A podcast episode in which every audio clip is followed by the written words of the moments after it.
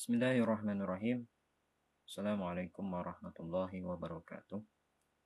Alhamdulillah wassalatu wassalamu ala Rasulillah wa ala alihi sahbihi wa mawalah. Wa ba'du. Para santri sekalian, insyaallah hari ini kita akan memulai uh, di dalam pembelajaran kita terkait pelajaran sejarah sejarah Kebudayaan Islam atau SKI. Untuk pertemuan hari ini atau pertemuan pertama kali ini adalah membahas tentang kemajuan peradaban Islam pada masa Daulah Ayyubiyah.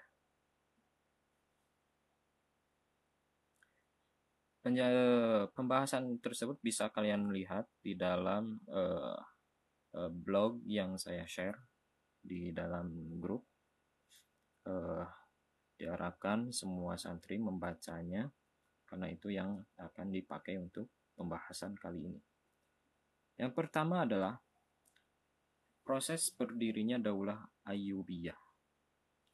Daulah Ayyubiyah adalah sebuah dinasti Sunni yang berkuasa di Mesir, Suriah, sebagian Yaman, Irak, Mekah, Hijaz atau Hijaz saat ini yaitu adalah kawasan atau daerah Saudi Arabia dan Diyarbakir. Nah, itu adalah cangkupan eh, kekuasaan atau kekuasaan dari eh, dinasti Ayyubiyah. Nah, sedangkan dinasti Ayyubiyah itu adalah didirikan oleh Salahuddin al-Ayyubi. Itu seorang tokoh muslim uh, seorang penakluk atau pem uh, apa pembebasan uh, pembebas uh, wilayah Al-Quds atau apa Palestina ya. Yang dekatnya di Palestina atau di Masjidil Aqsa. Yang sebelumnya adalah dikuasai oleh para tentara Salib golongan Nasrani. Kemudian uh, apa uh, Salahuddin al-Ayyubi datang dengan pasukannya akhirnya membuka celah eh, apa celah dari eh, wilayah tersebut terkhusus Palestina, Mesir dan sebagainya. Sedangkan penamaan Al-Ayyubiyah itu dinisbatkan kepada nama belakangnya yaitu Al-Ayyubi. Nah, nama belakang ini diambil dari mana? Diambil dari mana? Diambil dari nama eh, siapa? Dinisbatkan kepada nama belakang Al-Ayyubi atau nama dari eh, kakeknya yang bernama Ayyub. Nah, nama besar dinasti ini diperoleh sejak salah Salahuddin Yusuf Al-Ayyubi berhasil mendirikan kesultanan yang bermadhab Sunni menggantikan Kesultanan Fatimiyah yang bermadhab Syiah. Hmm? Bismillahirrahmanirrahim. Assalamualaikum warahmatullahi wabarakatuh. Alhamdulillah. Wassalatu wassalamu ala rasulillah wa ala alihi wa sahbihi wa mawala wa ba'du. Para santri yang dihormati dan dimuliakan oleh Allah Subhanahu wa taala. Eh, kelas 4 KMI. Semoga senantiasa di dalam lindungan Allah dan disehatkan oleh Allah Subhanahu wa taala dan dijaga dari segala macam uh, penyakit dan sebagainya. Para santri yang senantiasa dimuliakan dan diberkahkan oleh Allah Subhanahu wa taala. Untuk pertemuan uh, hari ini pada tanggal tanggal berapa? 20 Januari hari Rabu, tepatnya pada pelajaran sorof. Setelah selesainya pelajaran Nahwu, hari ini insya Allah kita akan membahas uh, pelajaran sorof atau as-sorfu. Ya. Karena antara sorof dan Nahwu itu saling berkaitan. Dan insya Allah mungkin akan dimulai dari uh, awal kembali, karena saya tidak tahu uh, sampai mana pembahasan sebelumnya saya juga belum dikasih tahu pembahasan selanjutnya uh, yang sebelumnya sampai mana dan selanjutnya apa saya belum dikasih tahu. Nah, oleh karena itu maka saya akan mulai dari awal saja. Pertama-tama saya per, uh, uh, kita akan membahas tentang muqaddimah. Muqaddimah di dalam kitab Nahwu ini, ilmu sorf. Muqarrar Sofistani yaitu buku sorof untuk mukoror atau diktat uh, untuk kelas 2 uh, atau ya untuk kelas 2 Sofistani yang pertama adalah mukaddimahnya, pendahuluannya. Mengapa kita mesti tatkala kita membaca kitab atau uh, indama nahnu nuridu an naqra'a al-kitab lazim alaina an naqra'a muqaddimatal kitab. Nah, tatkala kita akan membaca sebuah kitab, kitab apa pun itu, maka lazim alaina an naqra'a muqaddimatal kitab. Maka kita wajib membaca terlebih dahulu pendahuluan atau mukaddimah dari kitab tersebut. Nah, oh, oh kadzalika hadzal kitab yakni uh, al-kitab sarf hunaka fi hadzal uh, wa fi hadzal kitab uh, lahu laha muqaddimah la muqaddimatun wa uh, wa lazim alaina an naqra'aha muqaddimah As-sarfu lughatan huwa at uh, hiya uh, huwa at at-taghyir. As-sarfu lughatan huwa at-taghyir. As-sarfu saraf atau ilmu uh, as-sarfu atau saraf ya yang bisa biasa kita sebut saraf ilmu saraf lugatan menurut bahasa adalah huwa at-taghyiru at-taghyir atau berubah ya berubah-ubah kenapa berubah-ubah yaitu karena uh, asal dari arti dari solve itu berubah ya atau kalau bahasa Sundanya uh, ngabalier gitu ya. Nah itu asorf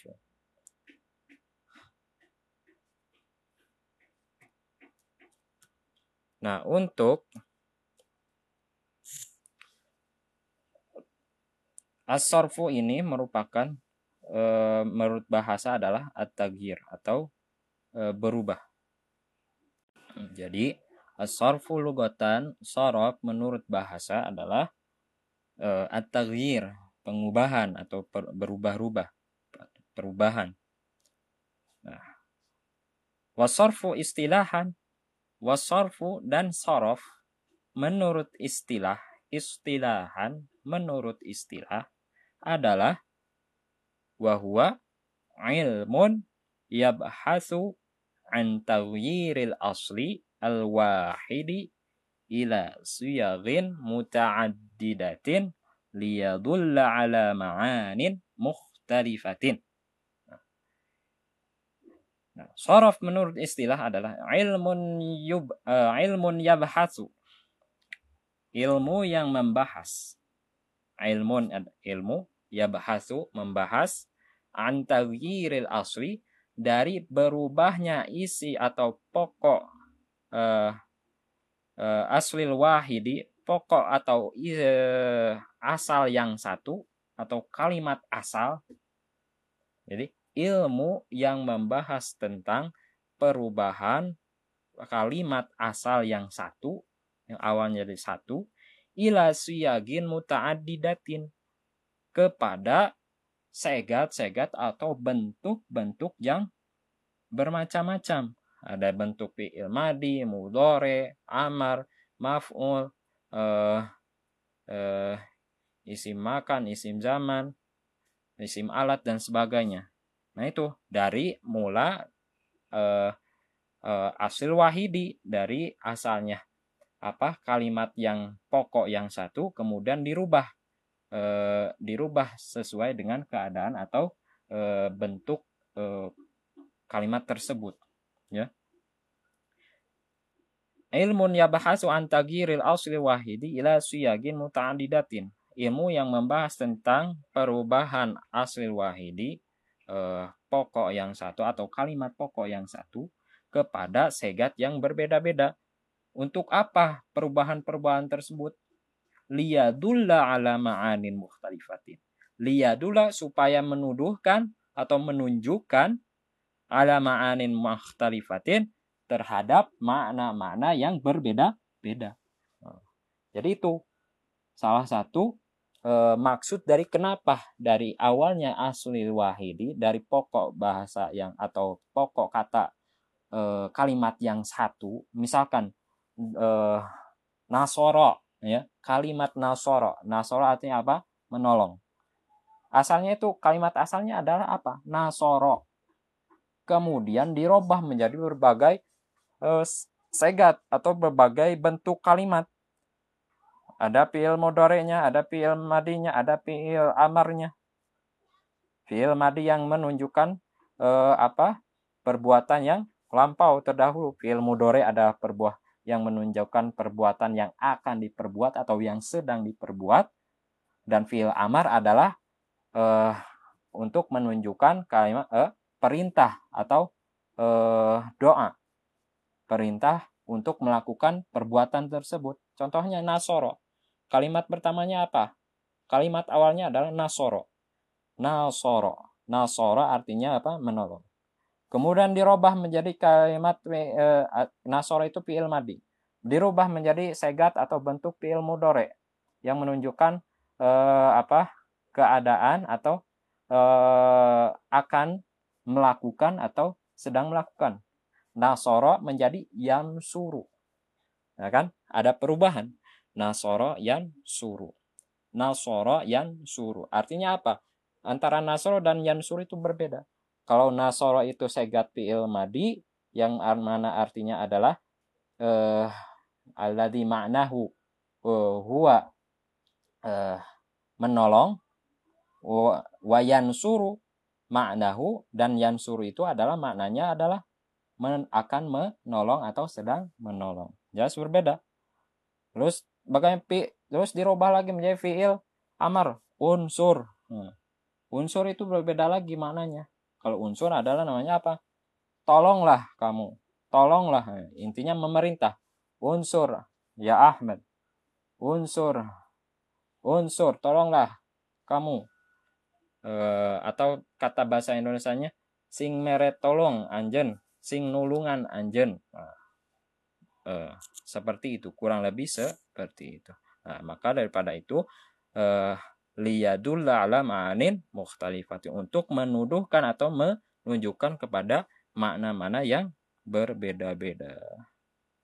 Kemudian wadi'uhu wadi'uhu orang yang mencetuskan uh, ilmu saraf itu siapa uh, yaitu Imam Mu'adz bin Muslim al-Harra Sayyidina Mu'adz bin Muslimin al-Harra yaitu Imam Mu'adz bin Muslim al-Harra. Dan beliaulah yang mencetuskan uh, ilmu atau uh, um, yang membahas tentang ilmu saraf.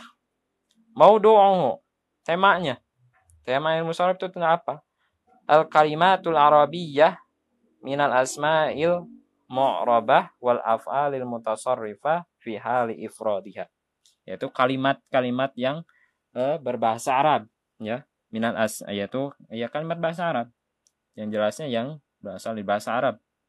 Yang asma ilmu roba dari isim-isim mu'rab wal af'al mutasarrifah dan uh, fi'il fi'il tasrif fi'il fi'il yang mutasarrif uh, fi hal ifradiyah di dalam keadaan ifradnya itu uh, uh, apa kalimat Kemudian faidatu ta'allumihi. Faidah dari mempelajari apa? Mempelajari uh, uh, ilmu sorob ini. Yang pertama adalah alman minal khoto'i fi batil kalimatil arabiyyah au nutqi biha. Yaitu alman minal khoto' mencegah dari kesalahan fil fi kitabatil kalimati di dalam menulis sebuah kalimat atau di dalam menulis berbagai kalimat macam-macam kalimat al arabiyah yang bersifat arabiyah atau yang berbahasa Arab jadi faidah utamanya adalah mencegah kita salah di dalam melakukan kesalahan di dalam menulis eh, kalimat-kalimat Arab.